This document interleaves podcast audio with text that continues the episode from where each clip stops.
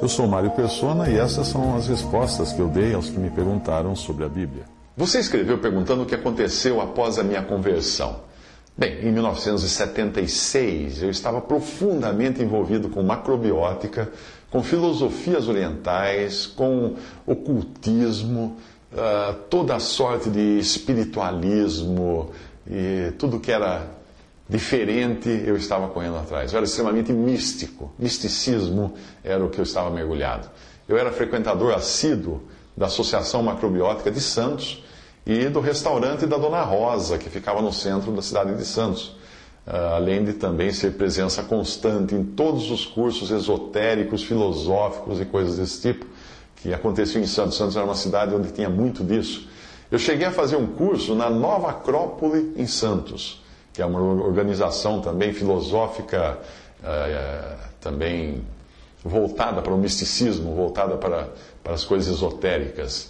E eu comecei a gostar também da vida alternativa, de uma vida alternativa. Daí, em meados de 78, aconteceu a minha conversão a Cristo.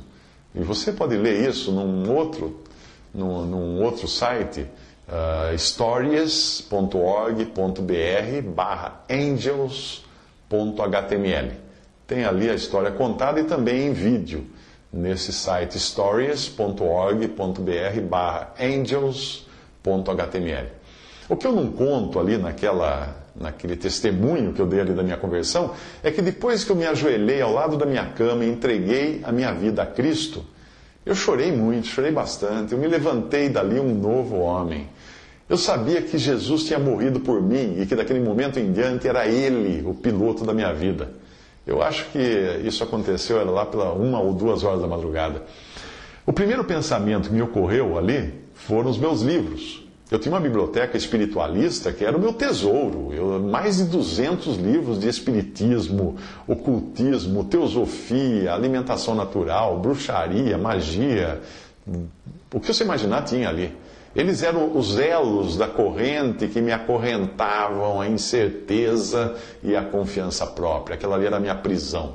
Sem ninguém me dizer nada além do Espírito Santo que acabava de vir habitar em mim eu, eu, tive naquele momento da minha conversão a plena convicção de que tudo aquilo era contrário ao que Deus ensinava na Bíblia, na Sua palavra.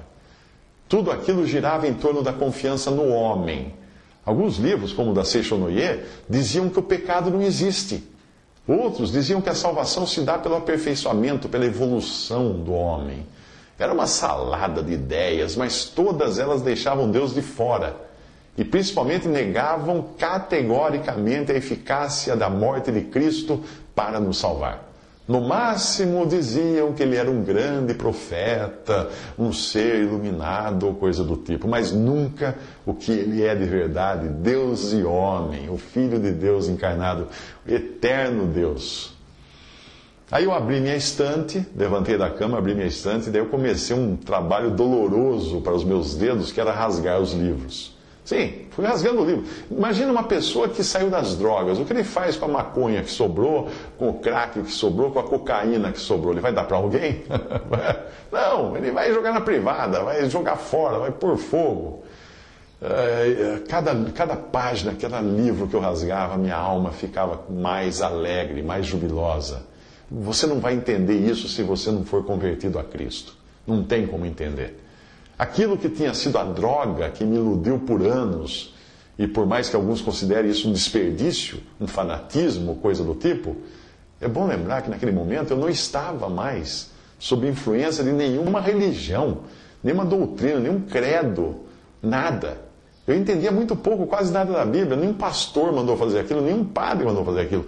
Eu não tinha sido ensinado ou pressionado a fazer aquilo por alguma convicção imposta por outras pessoas. Era uma certeza íntima, uma convicção que não dependia de influência externa. Não demorou muito, minhas mãos estavam com bolhas, né? Que de tanto rasgar a página de livro. Experimenta rasgar muito papel, sua mão vai dar bolha. Fiquei com uma bolha em cada mão, em cada, no lado aqui do dedão de cada mão, fiquei com uma bolha. Aí eu peguei uma tesoura e comecei a cortar com a tesoura. Formou bolha no dedo que, que cortava com a tesoura depois. Olha, o dia amanheceu. O sol saiu. Eu morava no Guarujá, num apartamento, morava sozinho. E eu ainda estava ocupado com a limpeza do meu exterior. Limpando as minhas ideias, limpando as coisas que me influenciavam, tirando de perto de mim tudo aquilo que me levava para aquela droga. Da confiança humana, da confiança em mim mesmo, de tentar me salvar por meus próprios meios. O interior, Cristo já tinha limpado, estava se limpando agora o exterior. Cristo já tinha limpado quando ele morreu na cruz, derramou seu sangue purificador. O sangue de Jesus Cristo, seu Filho, nos purifica de todo pecado. E quando eu criei em Cristo, ele me perdoou de todos os pecados. Ele rasgou todas as, as, as coisas que tinham contra mim. Sem, sem eu saber, porque só fui ler muito tempo mais tarde, aquilo que eu estava fazendo ali era muito semelhante, ou era, era igual, idêntico ao que você lê em Atos 19, 19. Veja a passagem. Muitos também dos que tinham praticado artes mágicas ajuntaram os seus livros e os queimaram na presença de todos e, calculando o valor deles, acharam que montava 50 mil moedas de prata. Os meus livros não custavam tanto dinheiro assim, mas sem saber eu estava fazendo uma coisa que alguns dos primeiros discípulos de Cristo fizeram em Atos, aqueles que se envolveram justamente com artes mágicas que seriam na época as bruxarias, as filosofias, as, as doutrinas orientais ou as coisas desse tipo. Como eu morava num apartamento no Guarujá, eu não podia queimar os meus livros. Então o que eu fiz? Eu enchi cinco sacos grandes de lixo e para que o zelador do prédio não pensasse que eu tinha ficado louco, não é? eu jogava um pouco de cada vez no lixo do prédio. Não joguei tudo de uma vez só, ficou uma fila esperando, cada dia um pouquinho. Talvez você vai estranhar a minha maneira de ser, mas o que você acha que um passarinho faria com a sua gaiola se ele fosse forte o suficiente para livrar-se dela depois de conseguir escapar? O que ele faria com aquela gaiola? Ele ia esmagar aquela gaiola, ele ia fazer em pedaços a gaiola. Aquilo que o prendia, ele ia fazer em pedaços. Aí então, eu voltei para o catolicismo. Eu tinha me pregado o evangelho na faculdade, mas a pessoa não me falou de igreja nenhuma, de religião nenhuma, apenas o evangelho de Cristo. E eu me converti em casa e não tive imediatamente contato outra vez com aquela mesma pessoa. Então o que eu fiz? Eu voltei ao catolicismo. Ah, porque é a religião da onde eu vinha, como de cristão, né, de família. Porque eu pensava até que ali seria o único lugar onde se praticava cristianismo. Eu nunca tinha entrado numa igreja evangélica, não sendo para um casamento, numa igreja metodista, eu acho que foi. E nem sabia o que eles faziam lá dentro. Quando eu era criança, a gente sempre aprendia que não, protestante é do diabo, católico é de Deus. Então a gente sempre considerava isso. Tinha um coleguinha que era protestante, não, aquele lá não é de Deus, não vai na missa, né? Uh, na realidade, eu não entendia nada do que era protestantismo, não sabia nada. Você não tinha acesso à informação como tem hoje. A grande maioria no Brasil era de católicos, você não tinha muita pregação uh, de outros, outros, outras doutrinas cristãs no, no mundo, no, principalmente no Brasil. Né? Nos Estados Unidos era mais, mais, mais protestante. Aí, durante um ano, eu fui católico, ajudando o padre na missa, organizando um grupo de estudos de jovens. Nós estudávamos juntos o Evangelho de João na missa, na Igreja Católica. E, embora eu tenha passado por uma conversão muito dramática e tenha mudado totalmente de pensamento nas questões espirituais, ainda eu tinha muitos costumes herdados daquelas filosofias nas quais eu me envolvia. Um deles era a alimentação natural, que não é um costume ruim. É, é louvável né? buscar, ainda mais num tempo como hoje, de tanta comida uh, industrializada e cheia de, de, de venenos. Então eu mantinha ainda a minha apreciação por alimentos naturais pela vida no campo, pela agricultura orgânica e coisas do tipo. Nesse, nesse sentido, eu continuava pensando da mesma maneira. E por isso, naquele mesmo ano de 1978 que eu me converti, eu trabalhei o ano inteiro na minha, no meu trabalho de graduação da Faculdade de Arquitetura. E esse trabalho, o meu tema, o tema que eu escolhi, era um assentamento rural alternativo para populações pobres. Na época ninguém falava em sem terra, não existia ah, a palavra, o termo sem terra, falava-se em poceiros. O que eram poceiros? Eram pessoas sem condições que tomavam posse de uma terra para plantar sua mandioca, seu feijão ali e viver da, daquele cultura de subsistência. Então, meu projeto era de uma comunidade assim, de um pequeno povoado de poceiros, porém utilizando energia eólica, energia solar, gás metano para produzir uh, para produzir gás para os fogões, a própria tecnologia da construção das casas era uma coisa muito diferente do tradicional. e tudo muito desconhecido pela maioria dos brasileiros e principalmente uma faculdade, faculdade de arquitetura, que mais se ocupava com vidro e concreto do que com outra coisa.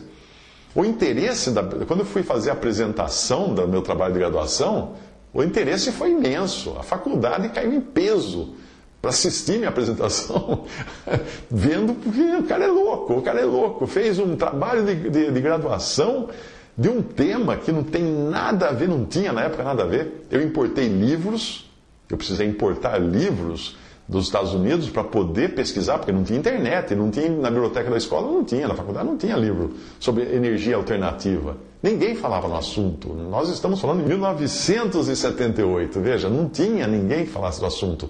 A apresentação do meu tema, como era obrigatório ser datilografado, eu datilografei, não existia computador na época. Porém, eu fiz a apresentação que eu entreguei para os professores, era em história em quadrinhos, porque eu era um cartunista. Então eu desenhei em quadrinhos a apresentação. No dia da apresentação, encheu a sala de gente, estava apinhada de estudantes, queria ver quem era o louco, que tinha projetado casas feitas de solo cimento, cobertas de lasca de madeira, cobertas de palha, de sapê, com os lixos sendo jogados num, num buraco onde forma, criava gás, com energia solar, com uma coisa, tudo louco. Os professores falaram, mas nós não temos condições de, de julgar o seu trabalho porque nós não entendemos disso. Entenda que na época ninguém tinha informação a respeito, ninguém falava. Ninguém falava em conservação do ambiente, nada. O legal era derrubar a árvore naquela época, abrir, abrir transamazônica. Estamos falando da época da transamazônica.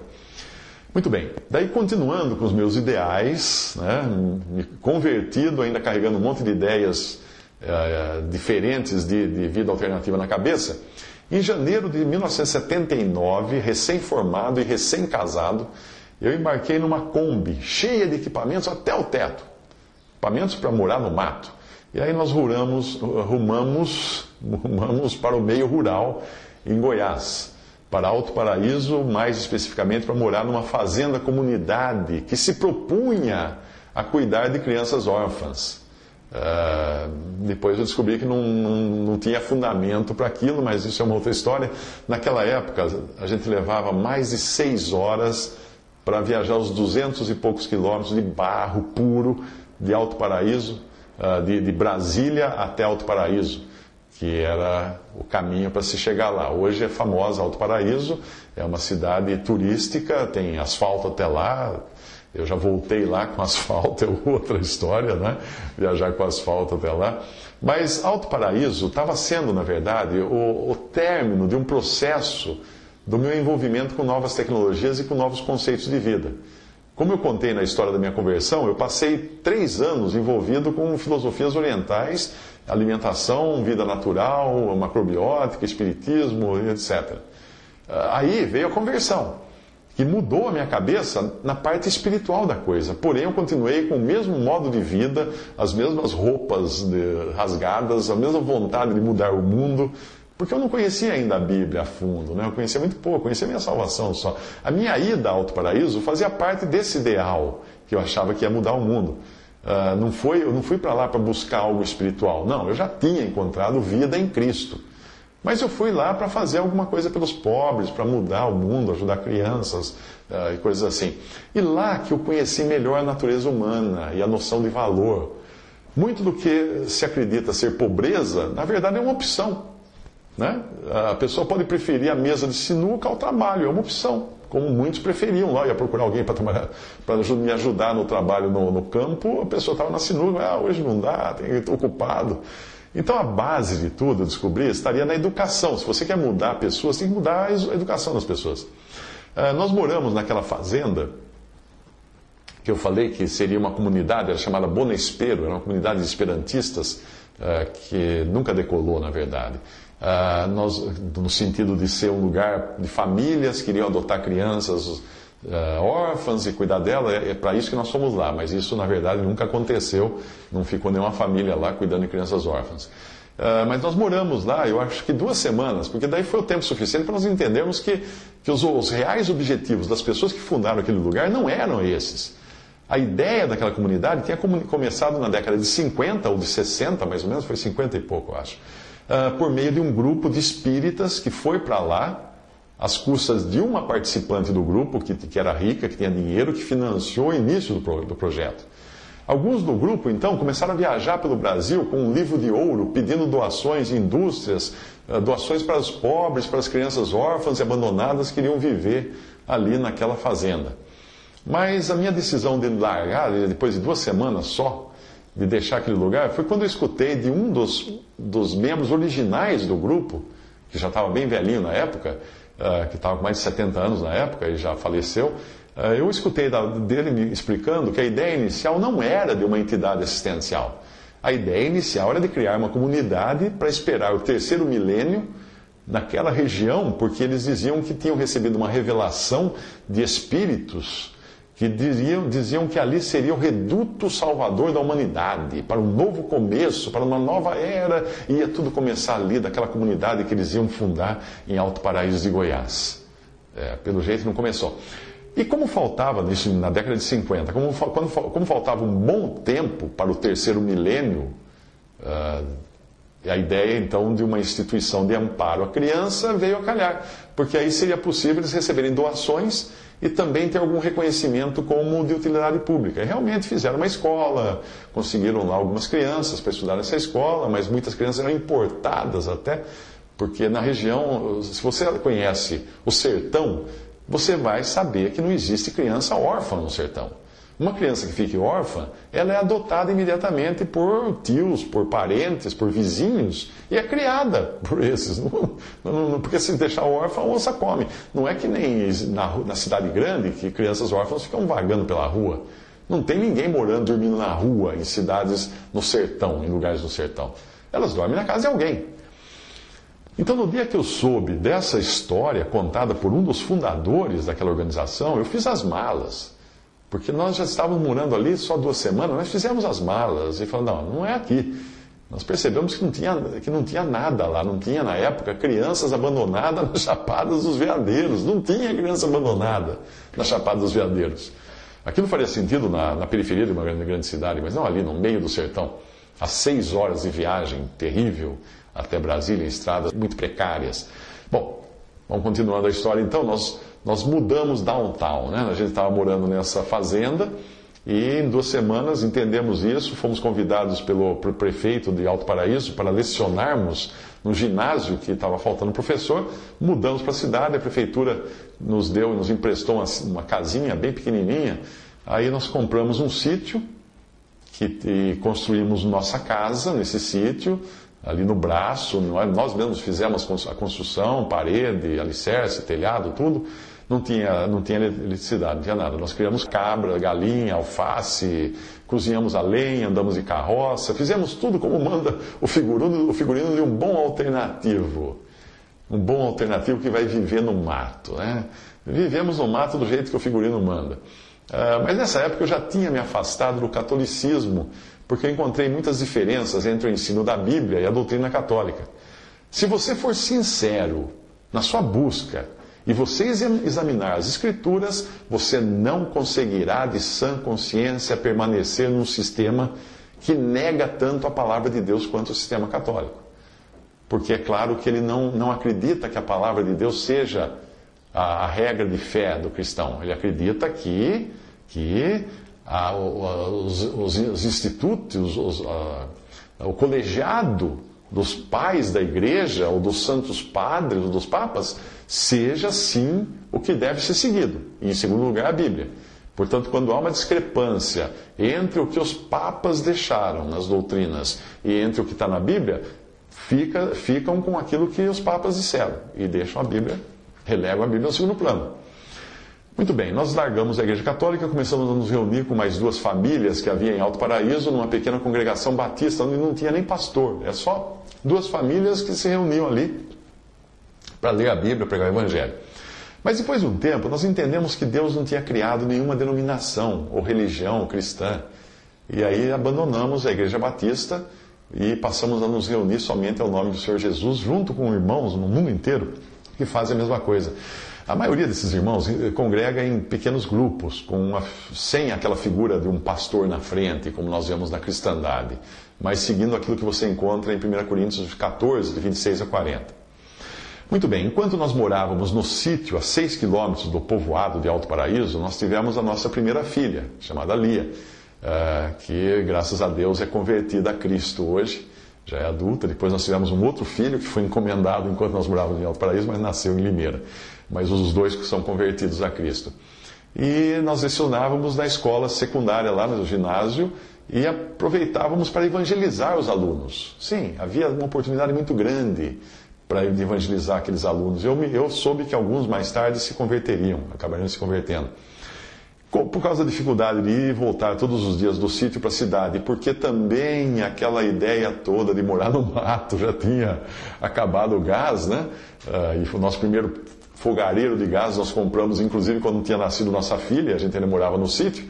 Nós decidimos comprar um terreninho na cidade, fizemos uma casa, uma casinha pequena, e isso coincidiu quando nós acabamos de mudar para essa casinha, começou um movimento chamado Rumo ao Sol, de pessoas vindas de todo o Brasil que haviam uh, escolhido Alto Paraíso uh, e aquela mesma fazenda onde nós tínhamos morado no começo, para ser um tipo um movimento de criar uma nova sociedade, uma sociedade alternativa, uh, tipo aquelas que cantavam Gilberto Gil, Raul Seixas e outros né, da época. Uh, e, e, ali eles achavam que ia começar uma nova civilização, esperar a nova era e coisas do tipo. Bom, eu já estava meio que cansado da. Não, mais gente para vir buscar nova era em Alto Paraíso. Uh, depois, depois que eu saí de Alto Paraíso, eu soube que teve muitas novas eras, teve fim de mundo que lotou a cidade de gente, e gente que depois foi embora decepcionada porque o mundo não acabou. Ali é um lugar para você sempre ter uma nova era, tem nova era toda hora lá.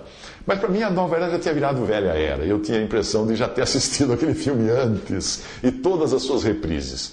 Assim que nós nos mudamos para nossa casinha na cidade, chegaram levas de jovens, eu não sei se foram 200 jovens, eu não me lembro bem, mas é, é por volta disso, ou até mais, porque era, uma, era, um, era um tal de ia, ia e vinha, né, que a gente nem sabia contar.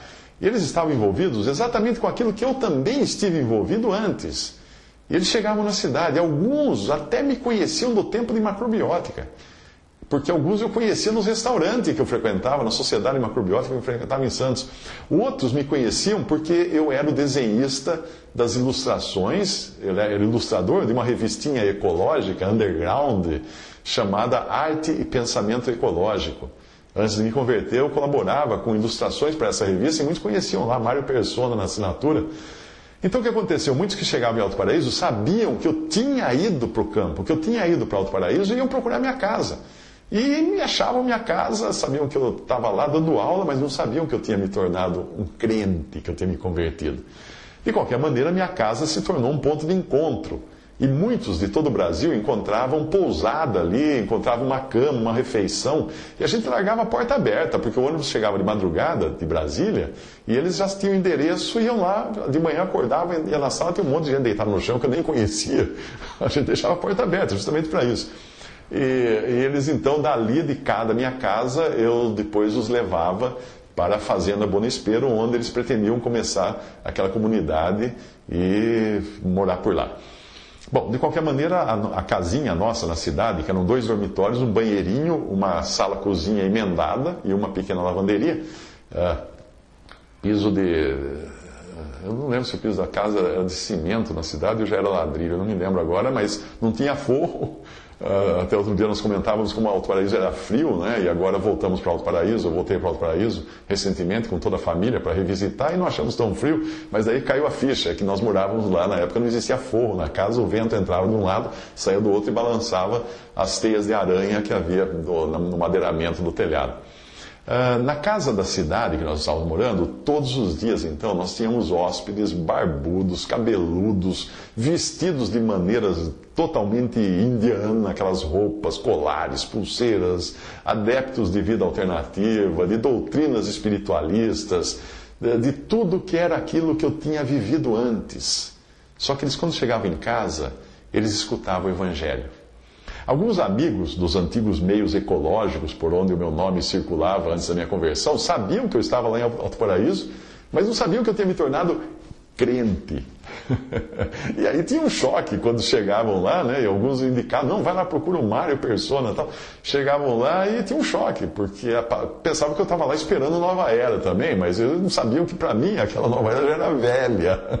eu já estava fora da Nova Era. Bom, muitos dos que não sabiam que eu tinha me convertido ficavam surpresos quando iam me visitar. De qualquer modo, eu procurei ser de auxílio a todos os que me procuravam.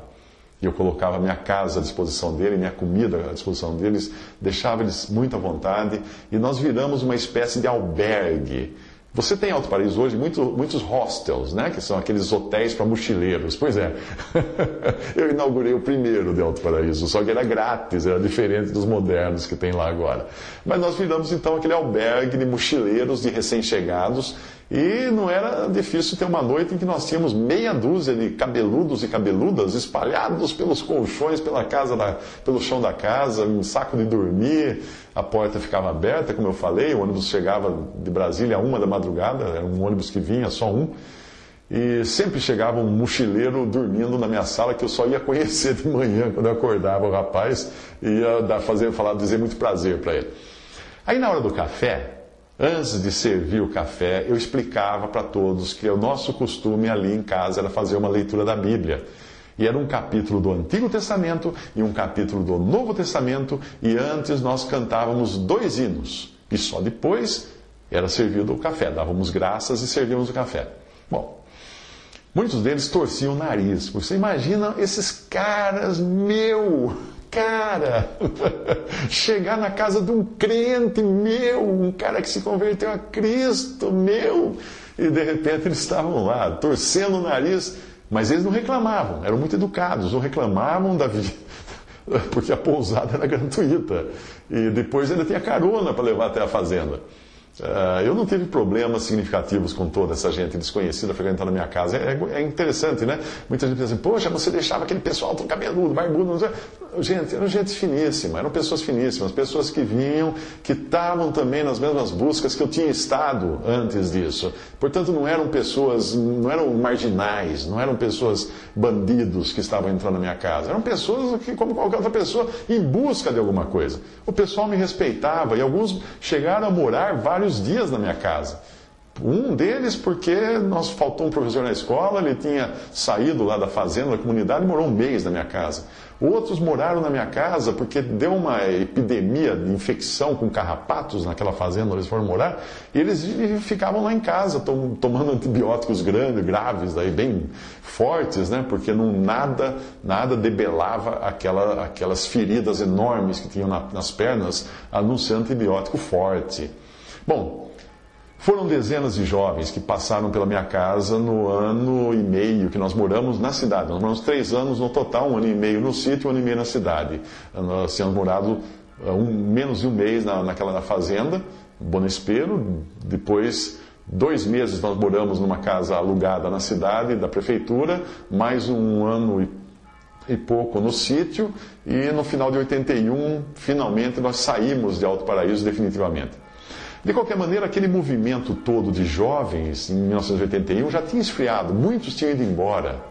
Muito tinham ido embora, apenas uma meia dúzia deles ficou lá, uma dúzia deles ficou por lá, e como alguns não tinham para onde ir, eu emprestei a eles o meu sítio. Ainda enquanto eu morava lá, eu ainda tinha o sítio. Então eu emprestei o sítio para eles, com a casa no sítio, para eles morarem. Teve criança que nasceu no sítio, e eu, agora, na minha visita ao Paraíso, fui conhecer uma que nasceu no sítio, inclusive, uma garota sensacional, tem hoje um café excelente lá em, em Alto Paraíso. E na época eu emprestei também uma Variant, eu tinha um Fusquinha e uma Variant, e daí a Variant eu não usava, eu emprestei a Variant para eles, porque eles, para eles poderem ir voltar do sítio, enquanto eles morassem lá, vendendo pão na cidade, vendendo pão integral na cidade. Nesse meio tempo, o governador do estado, da, que na época era Ari Valadão, tinha, tinha eleito Alto Paraíso, tinha escolhido Alto Paraíso para ser capital alternativa de Goiás. Não existia ainda o estado de Tocantins. E eles estavam reformando a cidade inteira. E então o progresso começou a chegar, começaram a asfaltar a cidade, começou a vir gente de todo lado do Brasil para morar na cidade. E aí deu um estalo do tipo assim: o que eu vou ficar fazendo aqui? E aí nós decidimos voltar e recomeçar a vida em Limeira, que é a minha cidade natal, uh, com um escritório de arquitetura que durou uns dois anos aqui em Limeira. E depois nos mudamos para São Paulo por necessidade de emprego, não é? Uh, trabalhei, trabalhei no Banco Itaú, depois trabalhei na companhia do metrô. Em 1998 eu larguei outra vez o emprego dessa, dessa feita na companhia do metrô, pedi, pedi demissão, para me dedicar em tempo integral a uma editora sem fins lucrativos que publicava folhetos, que publica folhetos evangelísticos e livros cristãos. A Associação Verdades Vivas, é uma ONG. Ah, depois disso, eu passei a trabalhar com fins lucrativos. Saí dessa editora, fui diretor de comunicação e marketing de uma empresa de, de, de, tecnologia da informação, abri minha própria empresa, escrevi livros e chegamos nos dias de hoje. Quando eu trabalho como palestrante de empresarial, trabalhando de, de, de temas para empresas, com muitas bagagens que eu trouxe nesse caminho, nessa vida, e muitos quilos também de peso e de experiência. Bom, o único contato que eu mantive com pessoas daquele grupo de jovens que frequentavam a minha casa em Alto Paraíso foi com aqueles que se converteram depois de todos esses anos. E um deles uh, registrou na sua página pessoal na internet uh, umas palavras interessantes que eu descobri um dia navegando pela internet, eu nem sabia dessa página dele. Ele diz, ele diz assim: E em Alto Paraíso conheci o Mário Persona. Foi ele que me falou pela primeira vez que eu tinha uma casa e não era neste mundo. Mas eu não aceitava. Enquanto isso, eu vivia vendendo poemas e ramalhetes de flores na rua, fazendo instalações elétricas, torrando meu café sombreado. Tardei um ano até decidir me tornar um cidadão dos céus. Aceitei o Senhor Jesus como meu Salvador. Um dia eu ainda vou escrever um livro contando minhas aventuras nessa busca louca por um significado de vida. Mas eu só encontrei significado de vida quando encontrei a Cristo Jesus, meu Salvador. E eu espero também que aquelas pessoas todas que passaram lá por minha casa, que ouviam a palavra de Deus de manhã, naquele café, que às vezes também voltavam lá para a gente debater sobre a Bíblia até altas horas da noite, e eu espero que eles se convertam um dia a Cristo. Eu voltei com minha família recentemente a Alto Paraíso, com uma viagem de férias de uma semana, e reencontrei muitas daquelas pessoas queridas que permaneceram lá, e e que eu espero um dia também reencontrar, mas não mais aqui na terra, mas no céu e na presença de Cristo, o Salvador.